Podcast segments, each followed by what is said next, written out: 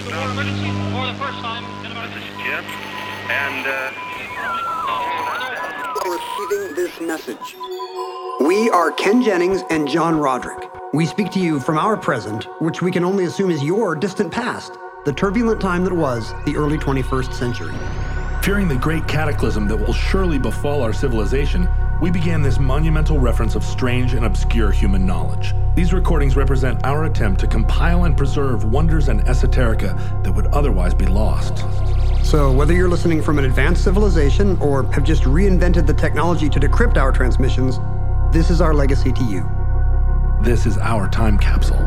This is the Omnibus.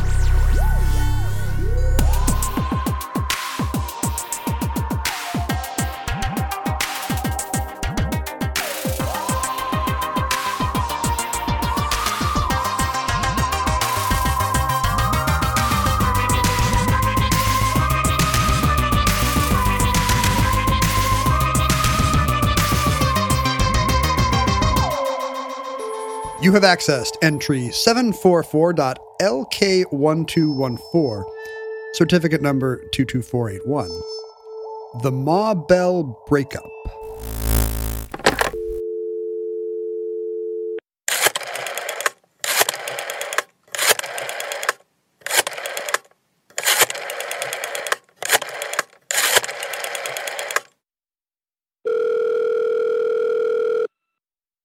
Now, uh, futurelings listening to the program are going to be thinking of Omnibus as a giant, multi-headed Hydra corporation. Conglomerate spanning the globe. Because as we get uh, as we get closer and closer to being America's favorite podcast, of course, we're going to start using that, le- leveraging that um, opportunity to start buying up other podcasts and either crushing them or assimilating them into the, the larger Omnibus rubric. It's going to be hard for them to imagine a time when it was just like you and I sitting at a table, Bill Gates and Paul Allen. Yep, scrappy little company doing a podcast in our garage. They're going to be um, they're going to be waving their tendrils, uh, singing the Omnibus theme, and uh, and every morning at the start of work. That's right, which is compulsory. Everybody salute! Everybody salute the giant holograms of Ken and John. But uh, I mean. And and because of who we are and, and our governing life philosophies, of course, one of the things that's going to promote the the the gradual consolidation of all podcasts into the Omnibus project is, is it compatible with Marxism? Is that compatible with Marxism? And it is, actually. Yeah. Um, yeah, there should be a centralized planned economy, podcast economy, uh-huh. and it should be centralized under us and planned by us. And we should say, um, no, the... Uh, The economy cannot support another true crime podcast this year. Nope. Um, we'll send you to the gulag. Yeah, we will let you know what true crime podcasts you can listen to. But this is a topic that's really uh, in the moment, uh, our moment here in late two thousand twenty-one. two thousand twenty-one, yeah, that's right. That's the year we're in. When will this episode air? Quite, quite a bit later, to, toward the end of two thousand twenty-one. Uh, we're only about a month ahead, end of oh, November. This, end is, of November. This is a special Thanksgiving uh, entry. Oh, great. It's Black Friday. Uh, another day absolutely compatible with Marxism. Wait, this might actually air on... Am I re- realizing for the first time this will, in fact, air on Thanksgiving? Air on Thanksgiving. This is a lot of suspense for um, listeners who are probably presumably aware of whether or not it is Thanksgiving or no. Happy American Thanksgiving to all of our listeners around the world. To all who celebrate. To Canadians who have their Thanksgiving in October, not you. Um, but there's been a lot of talk of monopoly in America today in the tech world, and I think globally, a recognition that the that the internet, which has become a new and separate planet upon which we live, a cyber planet, uh, if a, you will, a cyber planet. The internet, as it increasingly takes over reality, is controlled by a very few, or rather, controlled, scare quotes, uh, by a very few extremely large companies that uh, that seek to increase their market share and eliminate competition in the true spirit of capitalism. By the way, the uh, growing concern about monopoly, not just limited to tech. Hmm. I read this morning, you know who's in trouble again? Under monopolistic grounds? Hitler. Yes. Uh-huh. No. Uh, let's see. The, the Hitler of box stores. I'm talking about Staples. Oh, no. It's got to be... For years, Staples has been trying to buy Office Depot and Office Max oh. because then their empire will be... To corner the office. Unconquerable. Right. Who? Where are you going to get Staples? Where are you going to get Post-its and... Uh, yeah, and reams and, of paper. And wheeled chairs. You will have only one choice, and that will be a Staples Depot Max. And um, and this is really happening. Regulators keep shutting them down. Huh? They have they have been unable to uh, to absorb Office Depot and Office Max into their grasp. So you know, monopolizing still very much a live issue even in retail today. Well, it's interesting over the course of the twentieth century and now into the twenty-first century, the question of monopoly and the role it plays in global capitalism ebbs and flows, and opinions change. It's still, it was and remains a very controversial topic, and it doesn't, it sometimes uh, falls according to a liberal conservative divide, but there are two. Generally, diff- conservatives being f- pro-monopoly because the free market can decide? Sometimes, but there's a competing Uh, conservative argument against monopoly. What's the? Is it a populist argument? What, what's the argument to be made there? Yeah, it is. There's a there the the two schools of thought are kind of broadly that um, the you know the leftist thought is that is this compatible with Marxism? Is it compatible with Marxism? Absolutely. It, it, it, you know, it's much more um, in a, in true leftist tradition, more about civilization, maintaining a culture of not just innovation, but equality, income, um, like equality or relativity. What's better for the community in general? That's right. Is it better for the nation to have one, to have one office supply store? And and all of this within um, within the context of capitalism, right? There's no argument against monopoly that's really coming from like a strictly Marxist school, because I think both the liberal and conservative um, capitalist arguments are that planned economies and fascist economies are intrinsically right. monopolistic. Right. This is only an issue in the free market. Right. Right. And and it it for a lot of the twentieth century, um, this was antitrust legislation was. was um, pro- pro-capitalist and considered an antidote to fascistic or or socialistic planned economies. We're helping the little guy because the little guy That's may right. someday own a billion-dollar uh, office supply chain and, and, and will need to be taken care of. But during, you know, during that period in the first half of the twentieth century where where fascism was ascendant, um, there there was this was an argument for the American system and the you know the kind of American slash U K system of capitalism, that antitrust legislation was even possible, right? That controlling capitalism was was um, was part of the engine of freedom, or or vice versa. And in that time period, associated with Republican politicians like Theodore Roosevelt. So the Republican antitrust uh, philosophy often hews, like you were saying, to a more populist argument that what is best for the consumer is uh, is maybe the highest order of concern. We're not trying to create a, a whole world where capitalism is regulated in order to create uh, a society where in where where uh, income and wealth is distributed. We're just trying to regulate business in order to benefit the little guy. What keeps prices the lowest? What keeps innovation happening?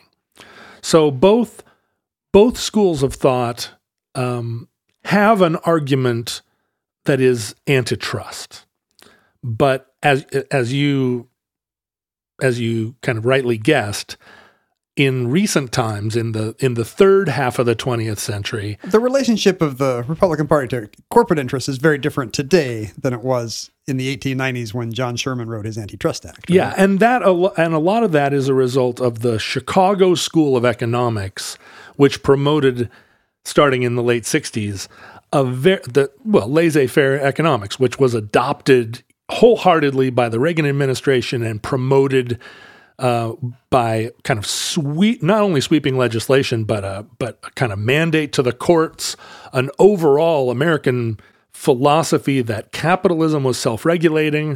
That this, the, this is what makes us great. Yeah. The we should market, be proud of our big, strong mega companies. Not just that, but that the big, strong mega companies are going to foster competition because there's always going to be a little guy that's got a better way. And how exciting is that?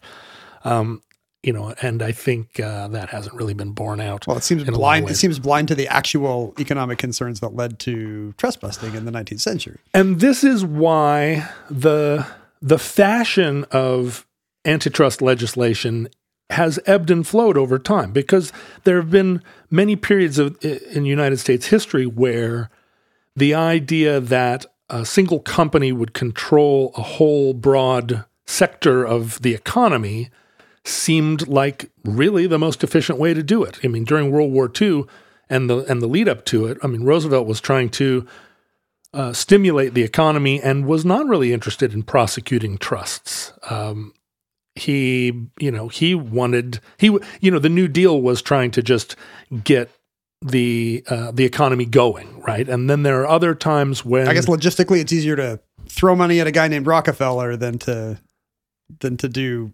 Yeah, what are we? I fifty thousand small business grants. There's no, there's no capital that we can even seed small. I mean, where these guys are in soup lines. How are we gonna? How are we gonna seed their little machine shops?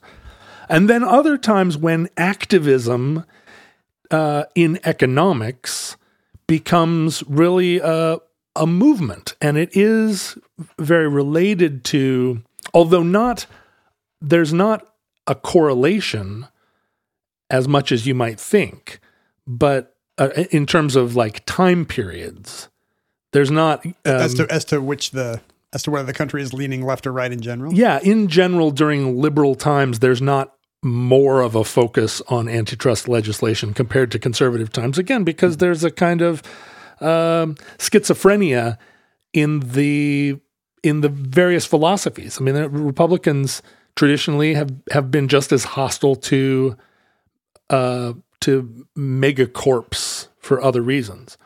But in the, so a, as you said, the Sherman Antitrust Act in the late eighteen hundreds was an attempt to regulate capitalism that, that we've talked about several times on the show. Ca- the eighteenth century capitalism often ran amok, and a lot of the robber barons, the captains of industry of the time. They literally had robber in their name. that, that can't be good. And they were they were pursuing a kind of um, monopoly capitalism that, you know, we didn't even really have um, like a name for, but they used sort of brutal tools and price fixing, where companies would agree to just gouge consumers because there were no, they had no alternatives.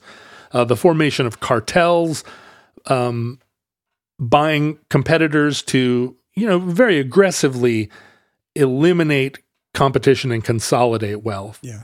So the Sherman Antitrust Act of eighteen ninety was um, was the first in a whole set of attempts by the United States government to to limit the power of megacorporations.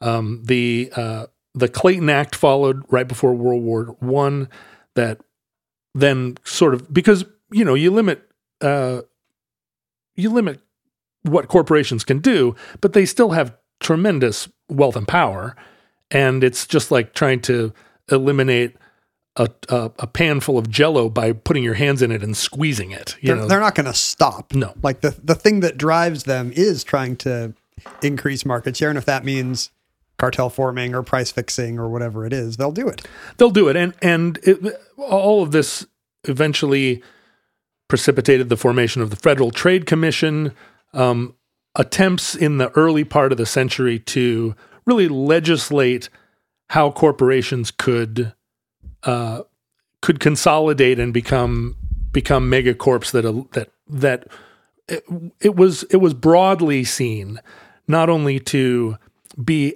antithetical to the free market spirit of capitalism, and also very anti-democratic.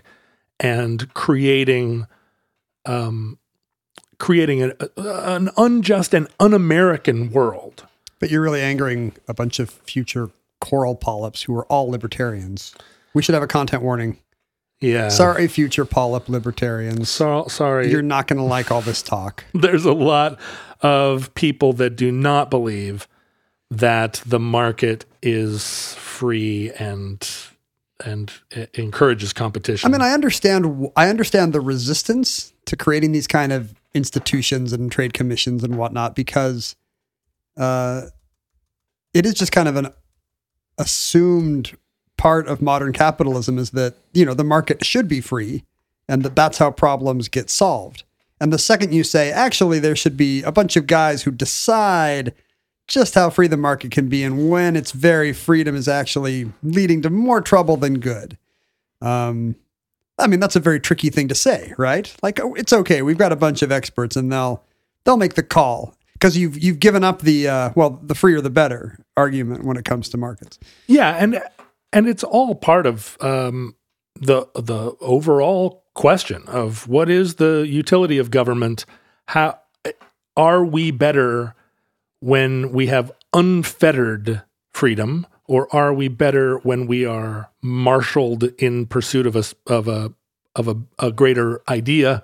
You know, are we idealistic basically, or are sure. we What um, is the ideal? What is and what is the and, ideal? And today the ideal might not be, well, one externality is it's going to get three degrees Celsius warmer, and the free market is not addressing that and hasn't for centuries. And so that's an important enough ideal, but you got to decide what the ideals are. Not everyone agrees with that one. And we and the public health crisis of the last couple of years right. is a similar thing where there there are tens of millions of people who believe that they should have that their that their personal right to live as, as they choose uh, supersedes the collective obligation right. to to um, respect the science of public health. So it's it's it's ongoing, and I think maybe even maybe now more than at any time in the last several hundred years is there such a dramatic divide between between people that believe that regulation in some form at least is is a component of civilization.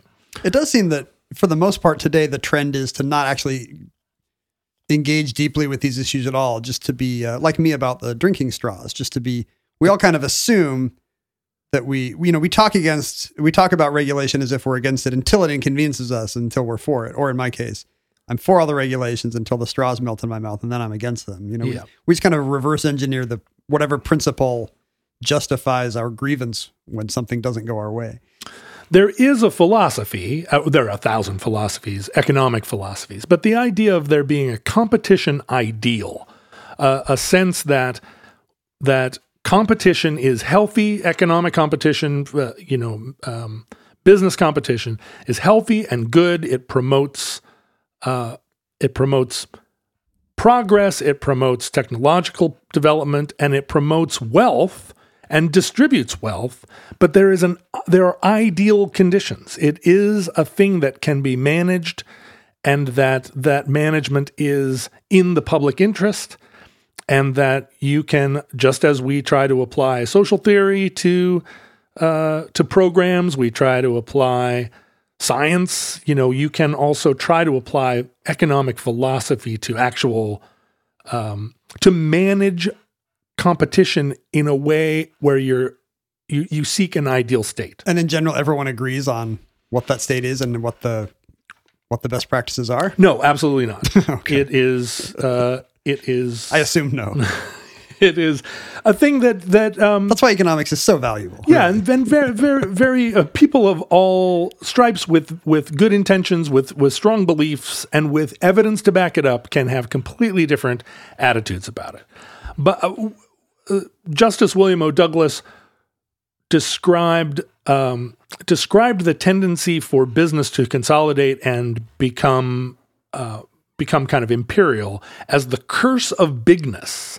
And there is in the United States uh, a sense that you can be too big, you can get too big, and at that point you are rivaling the power of government. Yes. And you and at that point. It's in the. It's in not. It's not that the government has a competitive interest. The government with you. Is a rival street gang. It's going to shut shut Amazon down if they get too uppity. But at the point that a company has that kind of power over the citizenry, uh, but the companies are not they're elected, not elected yeah. right? And they're not governed by any laws other than their, you know. And and I think the way that corporate capitalism has evolved, with the idea that the shareholder profit is.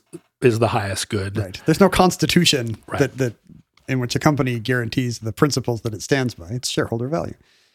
In the case of American, you know, major American antitrust prosecutions over the course of the last century, you know, the the most famous initial one was the breakup of Standard Oil. Standard Oil had become this monolithic company that was controlling petroleum and, and energy at a time when petroleum energy had become the had become a kind of public good. The lifeblood of a lot of America. Right. It wasn't West. It wasn't like in eighteen oh five when petroleum energy didn't exist, and it wasn't like in eighteen eighty when petroleum energy was competing against all kinds of, because you know, we were developing engines, we were building things, the, these these um test cases, the, the, well, the, the market for petroleum. Mm-hmm. Uh, by the early twentieth century, it had become a kind of universal. This was the direction that that power was taking, and Standard Oil held uh, across the board. They held all the power. They power. held all the power. And you see this a lot in the evolution of monopoly. What happens is not always that a company walks into a pre-existing diverse market and buys up all the competition or outcompetes them. It's much more often that a new technology arrives that a company has developed, and then that technology evolves to being the the dominant and then ultimately universal technology. It's certainly the case in recent quasi-monopolies like Microsoft or Amazon. And they just and, got there first. You know, right now, The uh, for the last half a dozen years, the argument that the internet has become a universal utility on the in the exact same scope that electricity and and power, I mean electricity and water yeah. are, and so at a certain point, the state has an obligation to nationalize it, to nationalize it, and to make to make the internet universally available. Is it compatible with Marxism that um, I have to pay for my internet? No, and and weirdly.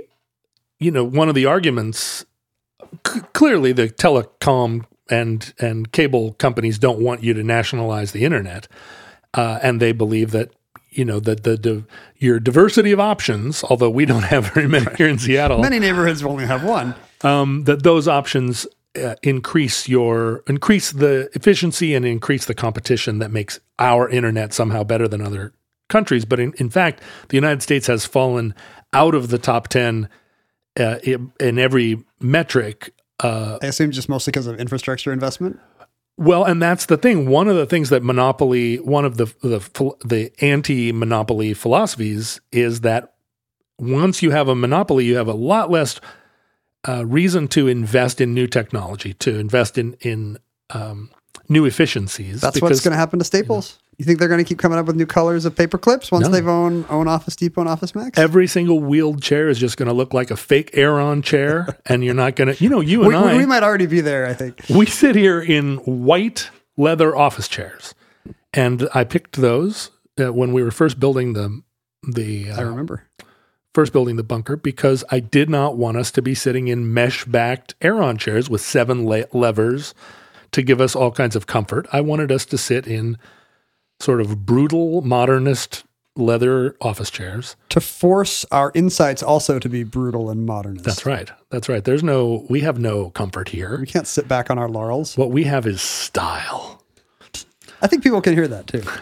Uh, at right now, the the nation, the form, formerly communist nation of Romania has uh, average internet speeds and cost uh, far far faster and far cheaper than the United States does. So if we had just shot our uh, dictator in the nineties, if we had just, you know, taken care of Reagan or Clinton. Right. We also. If we just, just sicked the miners on on on the hippies. Um, some of the other big uh, monopolies that have been challenged by the federal government over the course of the twentieth century, um, after the breakup of Standard Oil, uh, there was a there was increasing monopolization happening in aluminum production. Interesting. As aluminum became more and more. Uh, sure. He it, who controls aluminum controls the world. That's right. And and the the the consolidation of all aluminum under the Alcoa company. Alcoa also, you know, processing aluminum requires tremendous energy, like huge amounts of electricity, such that Alcoa got into the hydroelectric uh, business. And a lot of you'll see a lot of aluminum processing happens very close to big hydroelectric projects. And they became, again, they started to operate at the level of a government agency because it was necessary and also a, a byproduct of their consolidation. Alcoa was broken up by antitrust legislation.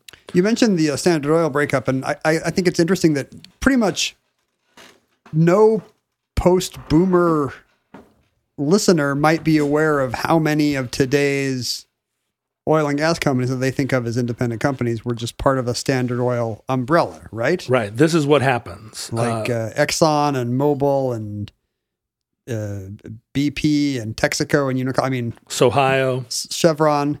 These were all, you know, Chevron was Standard Oil of California. Mobil was Standard Oil of New York. Esso was Standard Oil. You know, since then, they've all remerged. So it didn't take.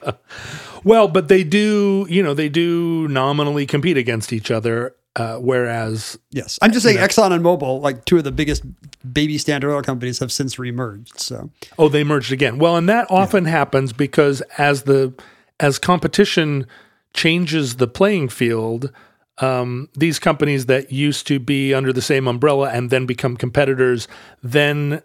see efficiencies in reconsolidating. I mean, they're, they're not wrong. Those are the same efficiencies that led to that monopoly doing well in the first place. And what happens is those, what, what really changes is, is there an, an activist antitrust uh, feeling within the nation? Because it's not just, it doesn't happen just as a result of an activist uh, Justice Congress Department. or Justice yeah. Department. Right. It's much more a question of, do the people...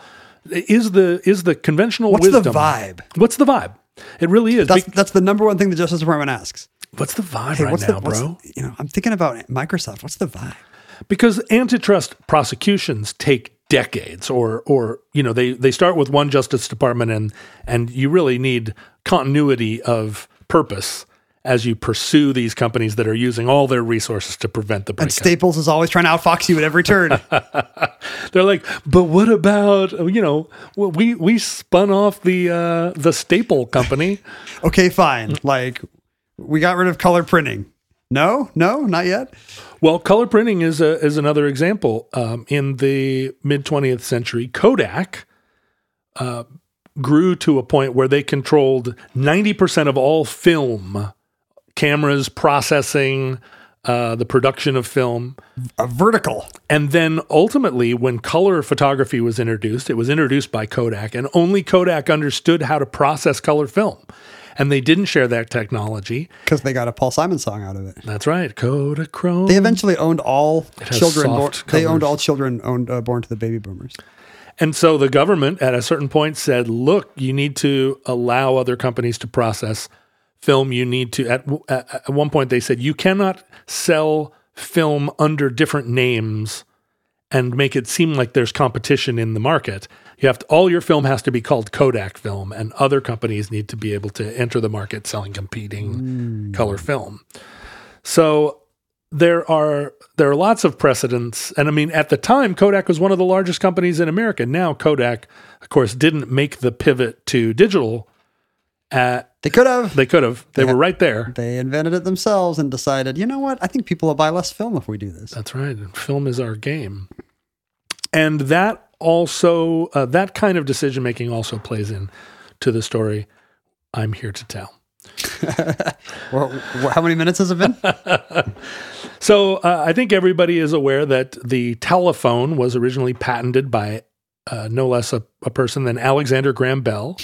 I like how you're implying that he was already very famous for other things, like his trained dogs. Well, no Alex- less a personage than the Alexander Graham Bell later went on to invent the telephone. Alexander Graham Bell, in fact, came from a, uh, uh, like a distinguished family of elocutionists who had his father. That was a thing? Yeah, and uncle, and then he. Big money in the elocution game back then. Elocution being, a, being um, not just a... I am going to invent the telephone. Not, not uh, just m- more important in Victorian times when people spoke properly, but also it was a particular interest in um, the... relationship to educating and assimilating the deaf into oh, right. society. He's into deaf education. I remember this. Deaf education. He's a pioneer of deaf education. He and his father both. His father patented a um, a, a uh, alphabet of a, the actual the physical the physicality of the throat and palate.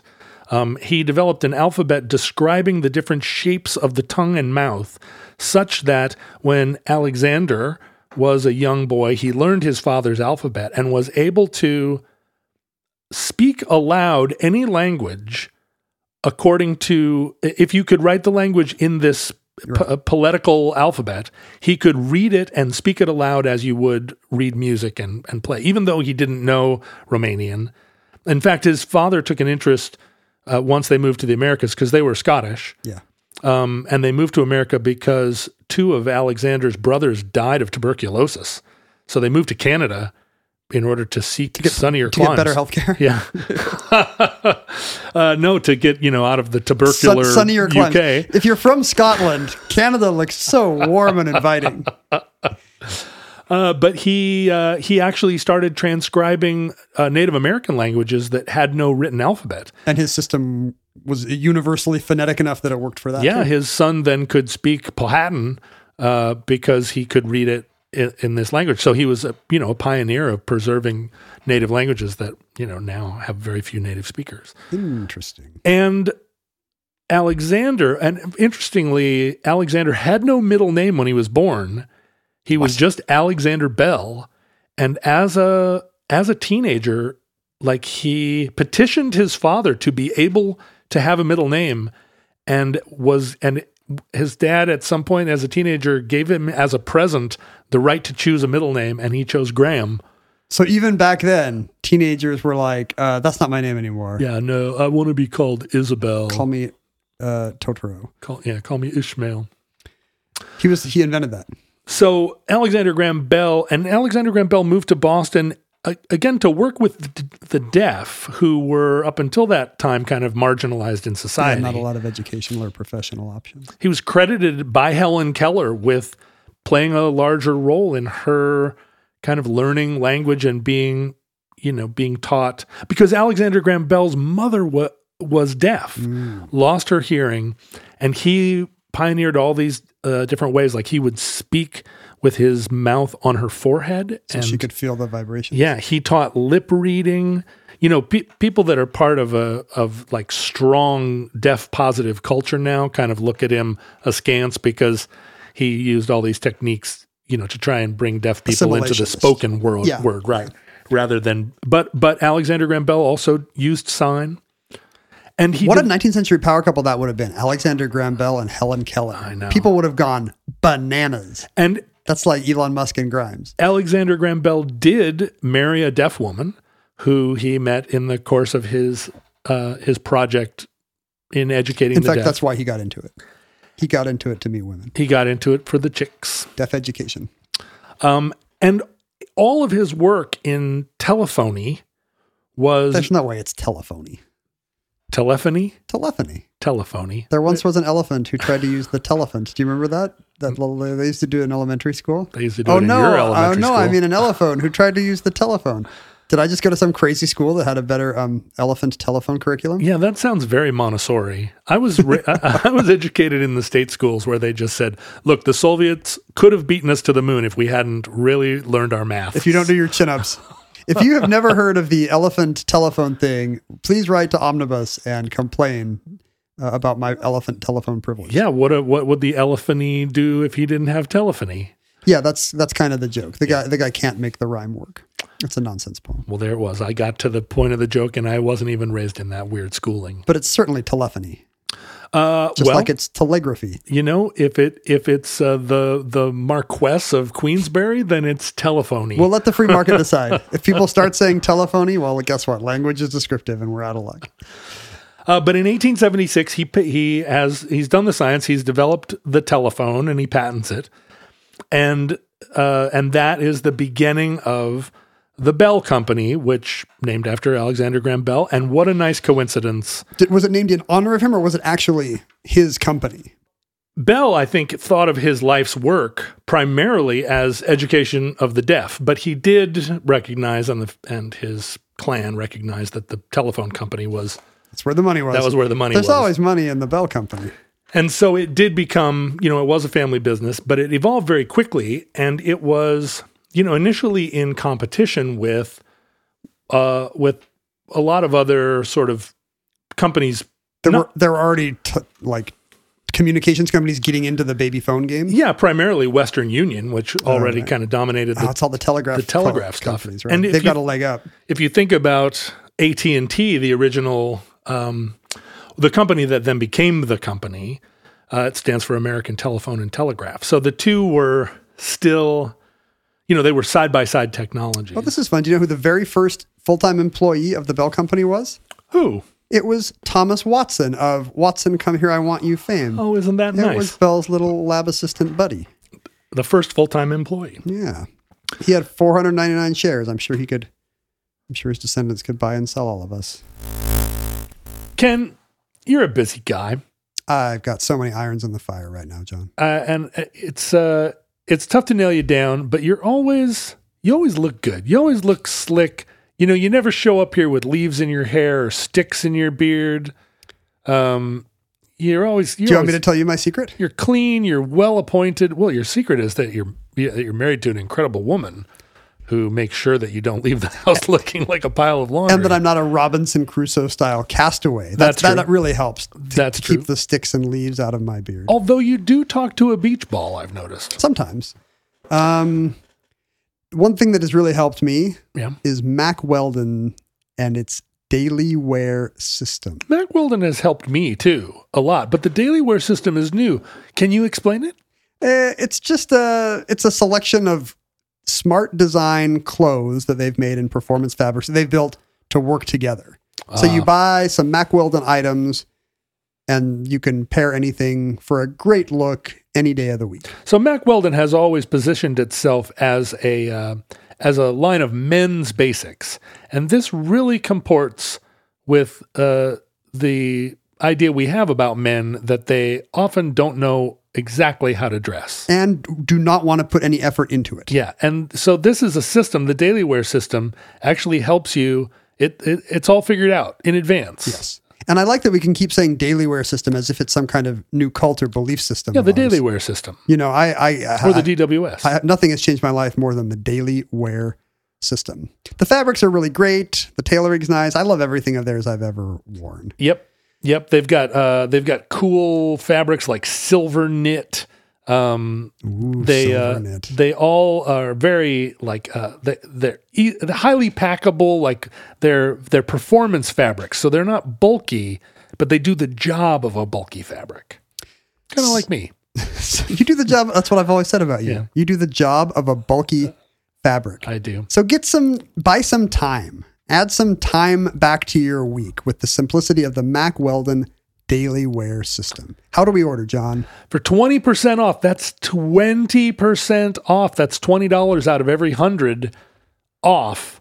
Visit mack weldon dot com slash omnibus and enter promo code, wait for it, omnibus. That's mack weldon dot com slash omnibus, promo code omnibus for twenty percent off your first order. Radically efficient wardrobing. As the the late nineteenth century evolved, his Alexander Graham Bell's patent on the phone expired in eighteen ninety-four, and almost immediately there were thousands of companies entering into the phone business. Because it was clear that this was like the internet boom. It was yeah. clear that this was the next big thing. This was the thing, and and every little town um, kind of developed its own little telephone. Oh, that's why there's system. So many. Yeah. Because it, it's just like public transit or whatever. You Pittsburgh, Cincinnati. I'm going to control the phone board in Dayton. Right, Baltimore.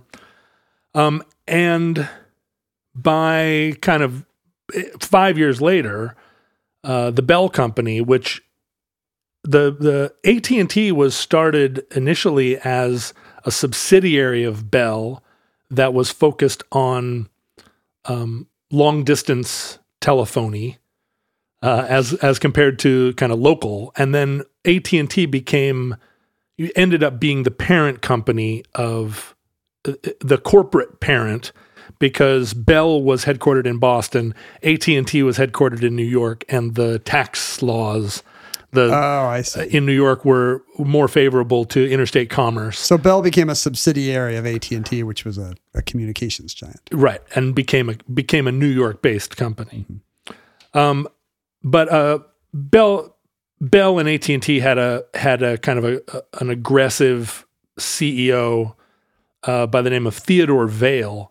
And he went in an uh, his his corporate strategy was to buy up all these small telephone companies and consolidate them. And this attracted, because this was the heyday of antitrust, nineteen ten, it attracted the the attention of the Congress. And in nineteen ten, they made A T and T divest themselves, because as part of buying up all this stuff, they bought up a controlling interest in Western Union. And the Congress thought, "Hey, we can't have a telephone and and the uh, you know the essential that's too much power uh, telegraph. They can, they can do telegraphs and phone calls." And they made A T and T divest of Western Union. Here, here's a question for you: uh, yeah. What year do you stop saying the Congress and start saying Congress? Me? Yeah. At what point do you stop saying the Ukraine and start saying Ukraine? Or do you say today, would you say the current sitting Congress is the Congress? The Congress. The Congress has announced. I say the Congress. I because to me the Congress sounds very colonial era, or it sounds yeah, it does sound very like mid-Atlantic. Even, even World War Two, I don't think I would say the uh, Congress due to uh, developments in the Congress. I believe that uh, there are times when I think of the Congress as a uh, like an entity that almost has a that that takes on a, a oh, personality. I see. I see. And I think at the further I get from uh, the time period, I'm able to see Congress as an as an entity with a shared set of values. It's a hive mind. Whereas the closer it is to my own time, I think of it as a divided body that is, you know, rife. I mean, you think w- when Congress makes a law, then you look back at it through time and you're like, oh, Congress was in agreement that this was the law of the land. It's because we're not aware of the uh, factions and stuff, right? Yeah, we right. That, there were just as many people arguing against it as there were for it then. And also, it can't become a sentient hive mind today because of all those clowns in Congress. Lol. They don't have the they don't have the brains to do that. Am I right? But Theodore Vail had a vision, which was and and it, and it expressed in a slogan that said, "That's, that's how you know it's a good vision." If you can express your vision in a slogan, his slogan was "One policy, one system, universal service." Wow! And now that's compatible with Marxism. It kind of is, but it was, uh, I think, and this you see this again in monopolies where the um, the problem of six thousand phone companies all trying to do what you want a phone company to do, which is make it easy for you to make a phone call to from reach here to anyone. There. Yeah. Right. Um, it was much a much better system to have a controlling a controlling party that systematized the technology. Right. And A T and T built uh, built itself with kind of four major components. There was A T and T, which controlled long distance phone lines. There was a subsidiary company, Western Electric, which had been purchased by A T and T and, and or by Bell in one of these large merger acquisitions. And Western Electric was the company within the company that manufactured the technology of telephones, like the literal Pink Princess telephone. Yes, not the not the line or whatever, or is it all the above? All of the above. Okay. They were all the hardware. You know, they're a hardware manufacturer, and they built all the big stuff that the company only used, but also all the consumer stuff. Yeah, it was it was the phone company that would get you your phone? Is, is that how it worked even in our lifetimes? You wouldn't go to the store and get a new phone? I mean, you could. I remember going to the store to get a new phone. But... You remember it because you are a young person. But and, I feel and... like like in my grandparents' house, they just had the Pink Princess phone that came from Ma Bell, right? This was part. This was kind of one of the incredible things about the A T and T monopoly. They controlled the phones such that you never owned your phone. Yeah. Part of the money that you paid to A T and T every month for your phone service included the phone, and included the uh, all the phone lines within your house. It was all owned by A T and T. You were only leasing it. And eight, part of their monopoly, their anti-competitive practice, was they said, you cannot use an aftermarket phone. There are no such thing. Uh, this is jumping ahead, but like, so me being able to go to Sears and buy a cordless phone, does that post-date the breakup? It does. Wow. It was part of the part of the argument for the breakup of A T and T. It is unprecedented that you just have some, I guess to this day, like I might have a Comcast router in my house. There's some... But I would have the option to opt out of that. Yeah, and this was there. There was no aftermarket, and in fact, if you found a phone, let's say you brought a phone from Romania, or you had a, you found some other phone, the Stasi could come get you. The only way they would allow it was that you would submit the phone to your local A T and T. They would rewire it to be compatible with their system, even though how you know it right. was compatible, and then they would lease it back to you. They would charge you for having rewired it, and then they would lease the phone back to you. So you were still back into a situation where they owned the phone and and leased the leased your right to it. Good business model for them. Difficult to see the advantages for the consumer. Uh, yeah, not a t- no, nobody suggested this with um, televisions, for example. Well, I mean, the cable box would be the only analog. The advantages were, and the, what A T and T said was that your phone never broke. I mean, if there was a problem with any of your equipment, including all the lines inside your house, it was A T and T's responsibility, and they sent somebody out right away and, and fixed your gear. Now, um, everything from the place where the cable enters your house to, you know, that's all it's all your responsibility to maintain, or, or increasingly so. But I have to say, in uh, almost twenty years of homeownership, that has never come up once. It's, it's and rare. It's not just because I don't own a landline, although that's probably part of it. But, you know, phones, I mean, how many, well, since the advent of the cell phone, how many have you had? twenty-five, probably. A lot. Right? And I haven't had a landline since ooh, two thousand two. How do the spam calls get through? Oh, wait. They just get through. The other two parts of uh, of the you know the mega company A T and T were Bell Labs, mm. which uh, was a technology laboratory. And Bell Labs was, this was the part of A T and T that in a way really changed the world. Within Bell Labs, um, did they invent touch-tone phones? They invented the transistor. Oh, right. They invented, and well, you know, played a major role in the development of the laser, the photovoltaic uh, cell. Um, they so it wasn't all different shapes of receiver. No, they developed Unix. Um, they developed C plus plus. They developed radio astronomy. I mean, Bell Labs was an incredible resource, and just nationally. And then the fourth element of the A T and T megalith was the Bell operating companies, which were the Baby Bells, the small components: Cincinnati Bell, uh, New regional, York Bell, and what they handle all the local calls. Yeah, okay. And so the, Sw- switchboards at one point, probably. Yeah. And, well, yeah, always switchboards. It was just they became just ad- automated. When you got rid of the the nice Betty Crocker-looking lady. So Bell survived multiple attempts, or A T and T survived multiple attempts throughout the decades to break them up. Um, in it was nineteen thirteen, the Kingsbury Commitment was what uh, forced them to sell Western Union. In um, You know, I like how it has a name like a surrender. Like, yeah, it right. really does sound like they, they had to negotiate a peace. In nineteen twenty-one, the Willis-Graham Act. Oh, so it should be said that during World War One, the phone network was nationalized as a part of the war effort. But after the war, it returned to private mm. hands, and A T and T again, you know, just...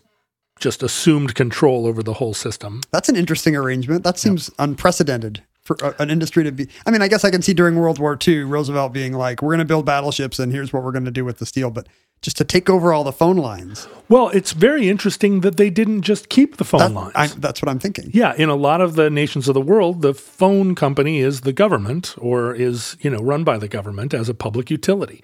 And why they would have, how they would have been lobbied, how the Congress would have been lobbied to... And by lobby, you mean paid. Yeah, to relinquish control over this over this massive grid. To a massive company. To a massive, basically, competitor to the government. It's pretty interesting. In thirty-four, the F C C uh, arrived to regulate like the, what A T and T could charge. The newly founded F C C, mm-hmm. probably. Yeah. And in nineteen fifty-six, there was th- this was a time of a lot of pursuit of uh, antitrust legislation. The... The um, the government got a consent decree with A T and T that limited their entry into the world of computers, which A T and T was, because of Bell Labs, they were very interested in developing their computer side, and the government jumped in, and as and computers were just part of this consent decree, but it, they were trying very hard to limit um, A T and T's you know octopus footprint, grab, yeah. right. Um, and it wasn't until the sixties that there started to be um, there started to be pressure in the market um, from companies that wanted to supply, uh, that wanted to sell phones, but also wanted to compete in long distance. And A T and T owned all the lines. And it was kind of like the um, kind of like the railroads. At a certain point, the government had to intervene in the railroads and say, railroads cannot themselves limit what is transported by railroad, right? I mean, the, it, it's it's net neutrality, but for tracks. It's net neutrality, but for tracks. The idea at a certain point that, you know, a railroad owner could say, I don't agree with paper straws, I don't agree with pornography. Or even, I own a pork bellies company and I'm not going to let my competitors send pork to Dallas. Right. So the so Congress had to intervene and say there's fair use, there's net neutrality in railroads. And th- it started to be clear that there needed to be the same kind of net neutrality. Bell can't say, hey, you can't talk about um, what you're going to do this summer on our phone lines. Not only that, but if you're a if you want to sell phones, if you want to be part of, if you want to invent the car phone or whatever, you're you you need to be able to use this you know, this monopolistic set of phone lines. But it would be much funnier if they tried to regulate different kinds of speech. Yeah. You They're like, hey, you can talk on the phone lines, but you don't talk about communism. Well, you can't sing a lullaby on the phones. That's that's an abomination. Here's a list of words you cannot say on A T and T telephones. And Bell, you know, A T and T didn't, didn't want this, just as we see in our tech companies today. They try to slow down the competition. They try to make it difficult to link up with the technology. And by the mid, by the late sixties, government understood that they needed to intervene. But actually, there were also civil suits being filed, anti-competitive civil suits being filed by... By would-be competitors? Yeah, would-be competitors like M C I and Sprint.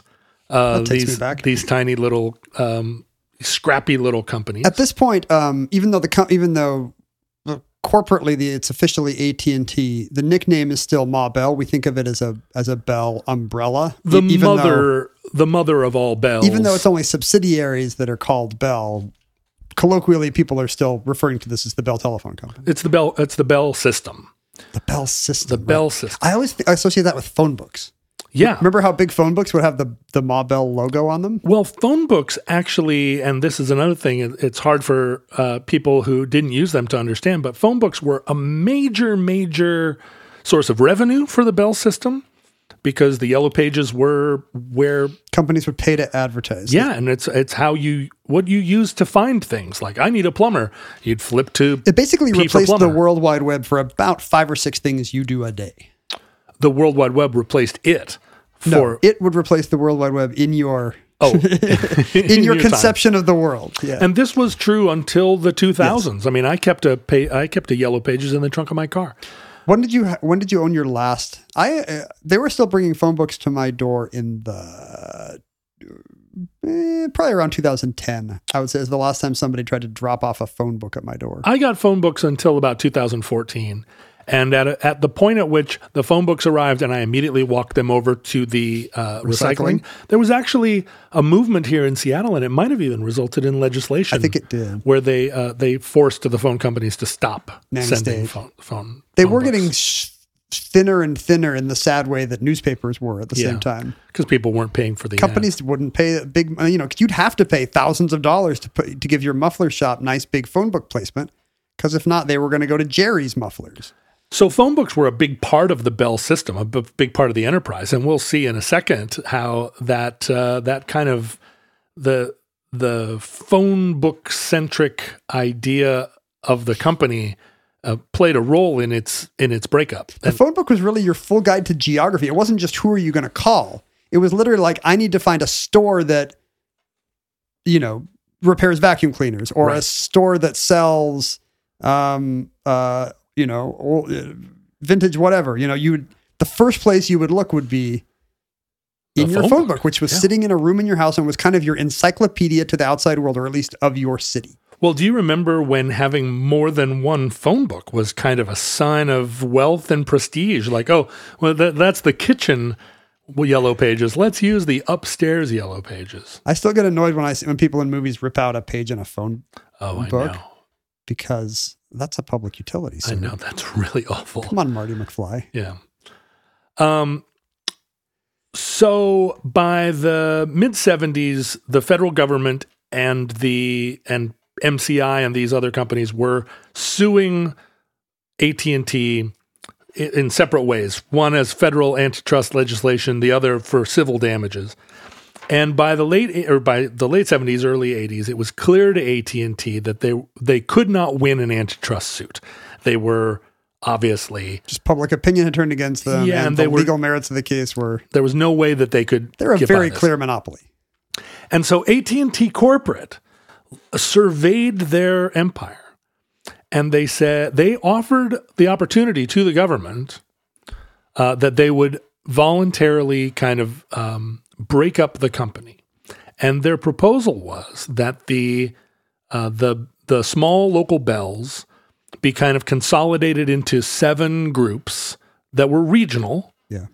And that they, because, you know, the local telephone didn't seem like the big profit center for A T and T, they said, we'd like to keep long distance, and we'd like to keep Bell Labs, and so we can make more space lasers. Western Electric, manufacturing all this technology, and the phone book, the yellow pages.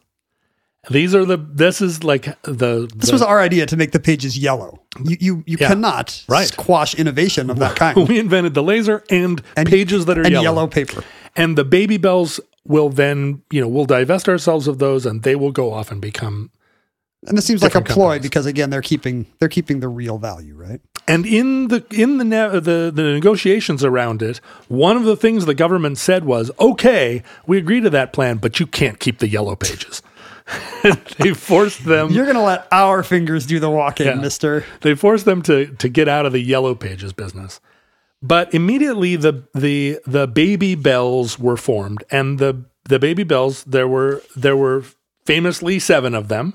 And was this in practice um, actually a, I mean, was it full independence, or mm-hmm. did the did the mothership still have any kind of uh, kind of an informal web of control over these? Were they they were not acting like subsidiaries anymore? No, they were not subsidiaries. They were their own companies. Um, and the seven were um, the the Bell companies of Illinois, Indiana, Michigan, Ohio, and Wisconsin. It's a catchy name. Stayed, uh, stayed, or, or broke off together as a kind of regional company called Ameritech. Mm-hmm. Um, the Atlantic Coast um, companies were, or the Bells of New Jersey, Pennsylvania, D C, Maryland, West Virginia, and Virginia, all became Bell Atlantic, and then Bell South was, as as it sounds, Bell South, Southeast, and. Uh, New York NEX, or N Y N E X, was New York and New England. Pacific Telesis was uh, Nevada, and, you know, Pac Bell, California. Okay. And then Southwestern Bell, which was kind of Midwest, Southwest. And then the one that we know the best, U S West. That was, oh yeah, that was what it became here in the Northwest. Yeah, U S West, which, which was Northwestern Bell, Pac Northwest Bell, Mountain Bell, and weirdly, Malheur Bell, representing rural southeastern Oregon. Its own kind of mini Bell that was... Because they speak a lot of French there. They do. Remember, at Malheur. Remember, I, remember when all the Cajuns wound up in... I was just Eastern down Oregon? There, and I never actually... That was where Cl- Cliven Bundy... Uh, yeah, did you guys you know, hang out? Yeah, I had no... I, I never really figured out how it's pronounced. Malheur? What does Malheur even mean? Like... Um, bad bad air? Bad bad health? When we drive across the river, I always ask this. I think it just means like... sadness or something. Yeah, right. It's a bummer. It's bummer. It's, bummer it's, river. It's and it's bummer desert. Bummer National Wilderness Area. But what changed almost immediately was that it turned out that a lot of these, uh, you know, Western Electric, A T and T, and the local Bells were all s- sort of self, or they, they were internally subsidizing one another. Like Western Electric seemed like it was going to be a major powerhouse. It had been one hundred years before, you know, a a, a a manufacturing, a technology manufacturing company. Those didn't get spun off, or they did? They did. Oh, well, okay. no, I'm sorry. They were part of A T and T. Yeah. They, they were part of what A T and T perceived to be their profit center. Yeah. But it turned out that without the baby bells, without the the subsidizing uh, income of being f- everyone in the country being forced to use their telephone, they they couldn't stand on their own. They weren't they were not profitable to A T and T as a manufacturing center, um, and the um, long distance. It turned out that long distance rates were kept artificially low because local telephone rates. We're kind of subsidizing yeah. them, you know, they're artificially high. And so all of a sudden, you know, you had a choice in long distance uh, options, different companies, M C I. Sprint. Uh, uh, Sprint. And so A T and T's long distance lines, which they had staked their fortune on, were no longer profitable. Because they'd been charging inflated prices for decades. The the anti-monopolistic argument held here. Right. And the baby bells, it turned out, were profitable because charging phone rates and more and more, and as the internet, you know, as the as the early sort of dial-up internet started to happen, mm-hmm. all of that was going through... More hours on your local phone. Yeah, line. Local phones. A T and T really thought their future in the early eighties was in personal computing.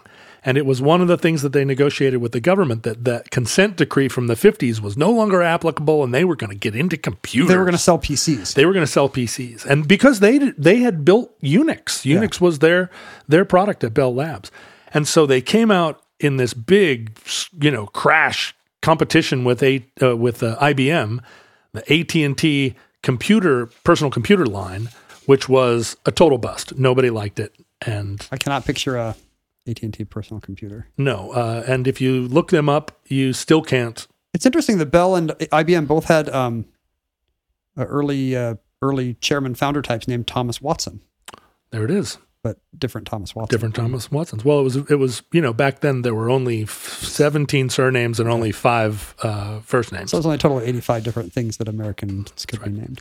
The thing that I remember that was most visible to me as a non-phone bill paying uh, a child at the time of the Mobil breakup is that phone booths no longer had the little ye- chunky yellow and black Mobil logo on them. Phone booths, you know, now were U S West or or whatever. Possibly even long distance providers. Did they did they have phone booths? I can't remember. Well, what what ended up happening was that um, the little bells became, a lot of them, successful companies. Uh, first among them was Bell South. The Southeastern Bell started to, you know, it was a big income generator, and over the course of Um, the next couple of decades, became a big, big player in the phone world. And a lot of these other companies started to, the, the smaller bells started to merge. Um, like N Y N E X, the New York NYNEX, and Bell Atlantic ended up merging. along the way.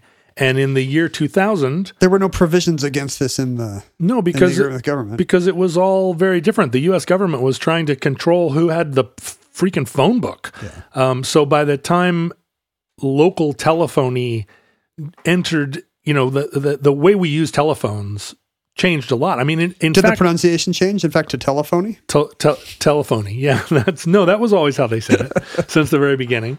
Um, it, You know, in the in the sixties and seventies, a lot of the major T V networks uh, sent their uh, their programs over A T and T lines. Oh, interesting. And, and at this point now, all of a sudden, you've got satellite communications and microwave technology that um, – so a lot of the – and and the government used to use A T and T, and now they had their own systems, you know, the, the military.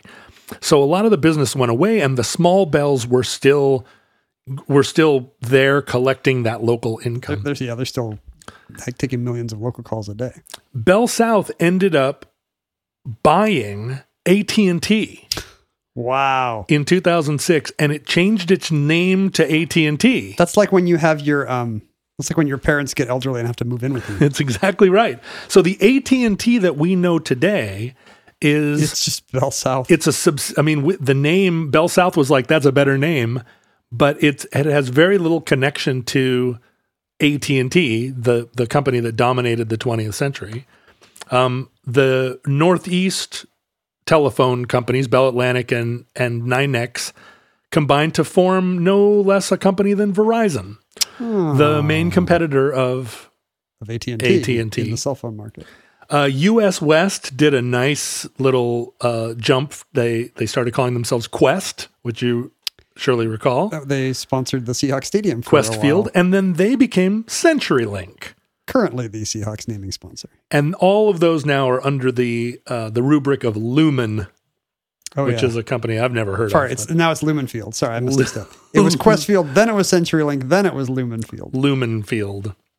They increasingly uh, sound like electric cars. Yeah, right. They're just like further and further away from the Bell, which is just like every phone had a bell. It just made so much sense. And that's why Alexander Ding! Graham Bell put a bell in there. If his name had been Buzzer, like phones would have made a different noise. What if his name had been Lucent? He would have sold the naming rights to the to the Brooklyn Dodgers. Uh, Bell Labs, in all of its glory, you know, eventually got... Stopped inventing mice and lasers? Yeah, got ripped apart and just and now is owned by Nokia as some sort of small, like, Nokia Bell, some little corner of their world.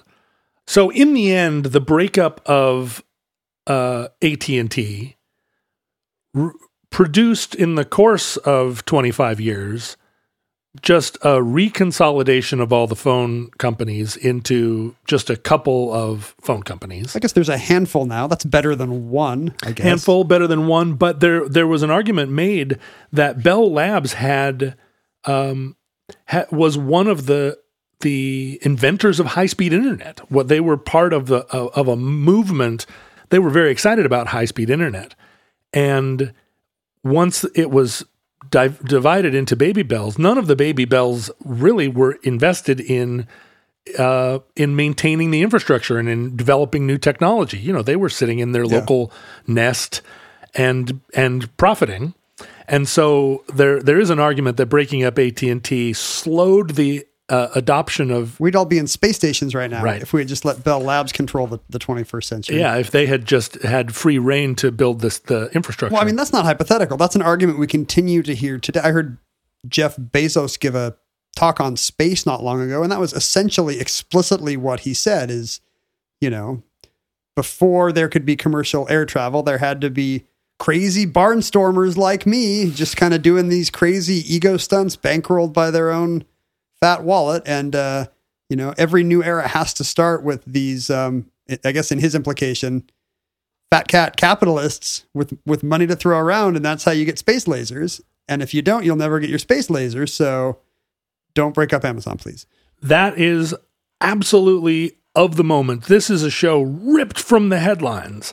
Because and not just because of the Staples Office Depot drama.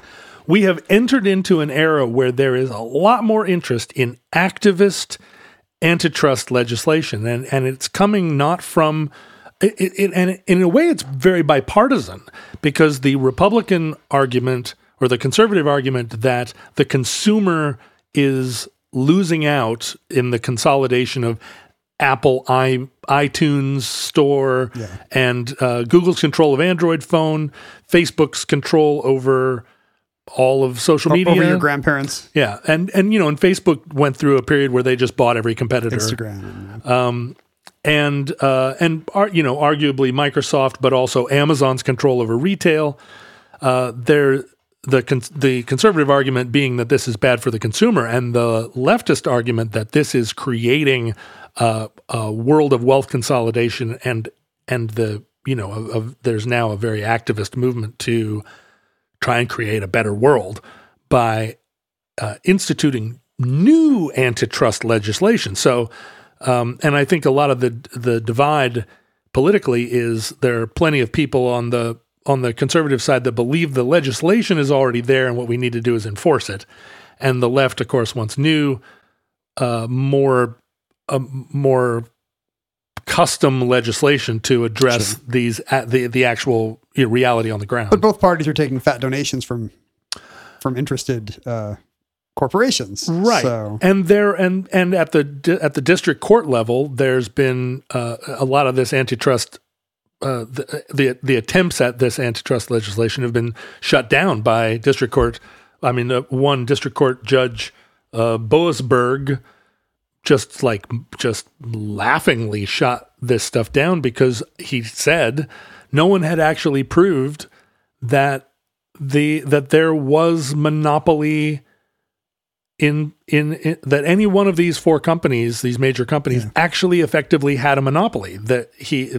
I could be searching with Bing. Yeah, right. There's Ask Jeeves. There is uh, there are two competing sides, and one of them says there are comp- competing philosophies. One of them says, "Look, there's all the evidence in the world that all of these companies are competing with each other and competing with startups that are, you know, across the across the ground." And then, of course, there's plenty of evidence that these are massive companies that are sucking up resources, squashing. Uh, squashing innovation and, um, you know, and creating an, an, an unequal world. This is why we can't tax billionaires. They will stop shooting themselves into space if we break up their monopolies. Uh, I guess one of the things that's very interesting is that the F C C under Ajit Pai had very little interest in, in regulating monopoly. And the U S government, the, the government itself is, um, has a still a very laissez-faire attitude about about business, and it's only kind of this this brand new social movement yeah. toward breaking up monopoly that's even and that stuff increasingly is not bubbling up into legislation. So very, well, very popular stuff can't get passed if the the uh,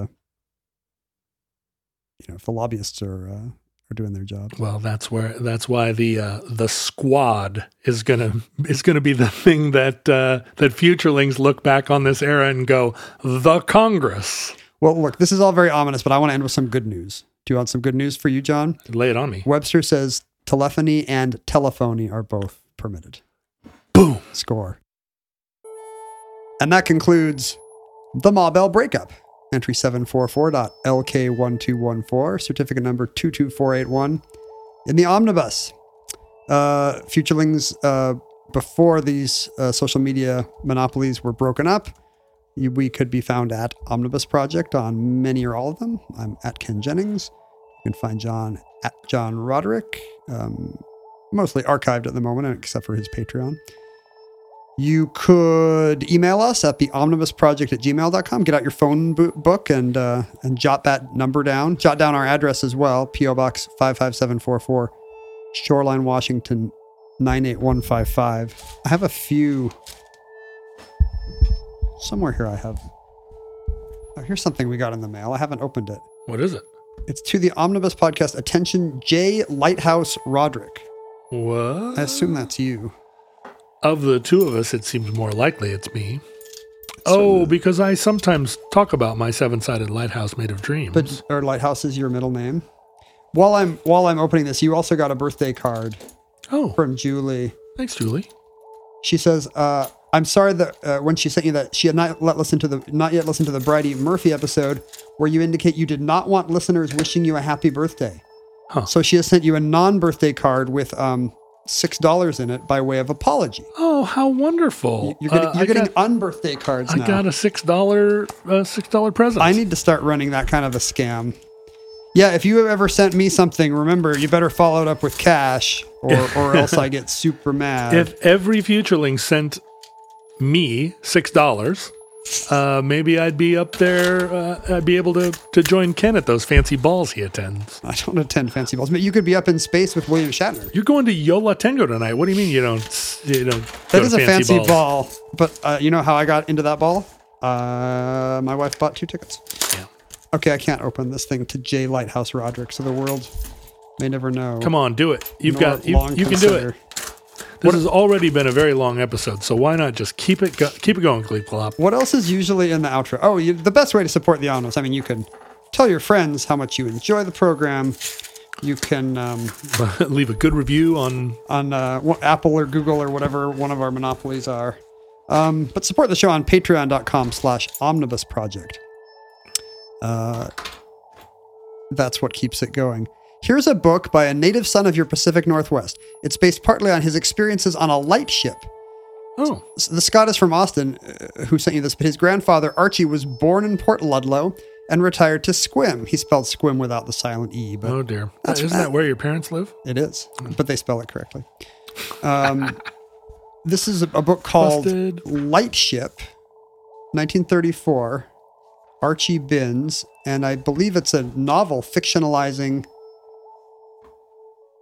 his experiences on a lightship. Now, am I supposed to know what a lightship is? It's a lighthouse, but it's it floats? That's right. In fact, if you go down to Lake Union to the Museum of History and Industry, there are uh, there's more than one uh, retired lightship, and they are. They're just a they're a uh, lighthouse that that floats where you couldn't build a lighthouse. Well, that seems like it's unfortunate because you know the thing about a lighthouse is it's guaranteed to stay on the rocks it's lighting up. A lightship could float around and there, thereby mislead the The observer. Yeah, I guess you, you keep the motors at idle.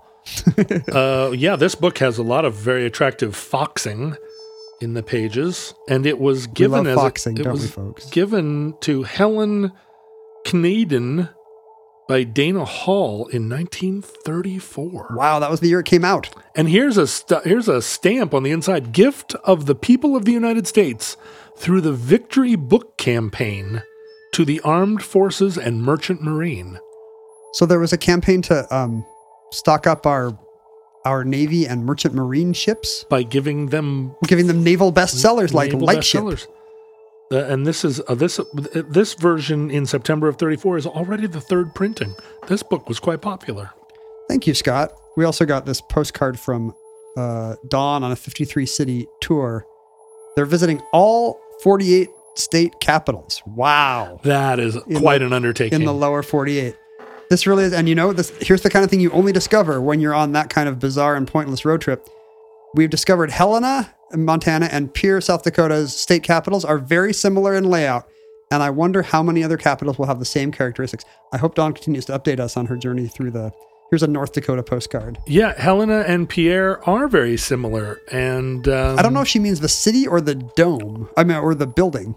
She spelled it with an O, but... but hard to say. Well, it's one of the things that makes uh, the Ohio State Capitol in Columbus so interesting. Um, just like the Ohio State flag, it's not like other flags. It's triangular. The Ohio State Capitol, not like other capitals. There's no dome. What? Yeah. It's flat roofed. Isn't that true of the, is it Louisiana? I'm trying to picture. Seems right. Yeah, Louisiana just looks like the L A, um, Uh, City Hall building. Oh, the no, City Hall. Not the forum. No, you know, one of those big uh, deco skyscrapers of that time. Uh, yeah, the Louisiana State Capitol, probably the highest point in the state of Louisiana, also does not have a dome. It has a tower instead. The Ohio State House looks like a building that should have a dome. It's got the... Oh, it they just looks forgot like, it. Yeah, it looks like the U S Capitol. It looks like the U S Capitol during the Civil War, right? When yeah. they're working on the dome. Yeah, before they put the dome in there. Here, Ohio, just build a dome. I think there might be a tiny dome, but there's not like a, a boob dome. Honey, I shrunk the dome. Uh, you can also... So thank you for sending us those artifacts.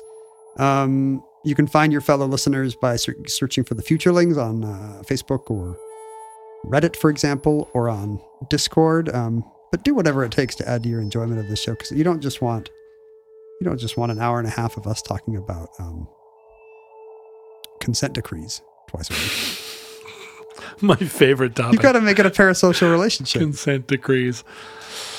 You know, the Seattle Police Department consent decree just, uh, like, what, not expired, but they just renegotiated. They re-upped it? Somehow, yeah. It's going to keep no, going? No, no, I think the opposite. Oh, they got out of it? I think so, somehow. I'm sure they're not doing bad things anymore, so it's perfect. No, they're fine. Futurelings, from our vantage point in your distant past, we have no idea how long our civilization survived. We hope and pray that the catastrophe we fear may never come. But if the worst comes soon, this recording, like all our recordings, may have been our final word. But if Providence allows, we hope to be back with you soon for another entry in the Omnibus.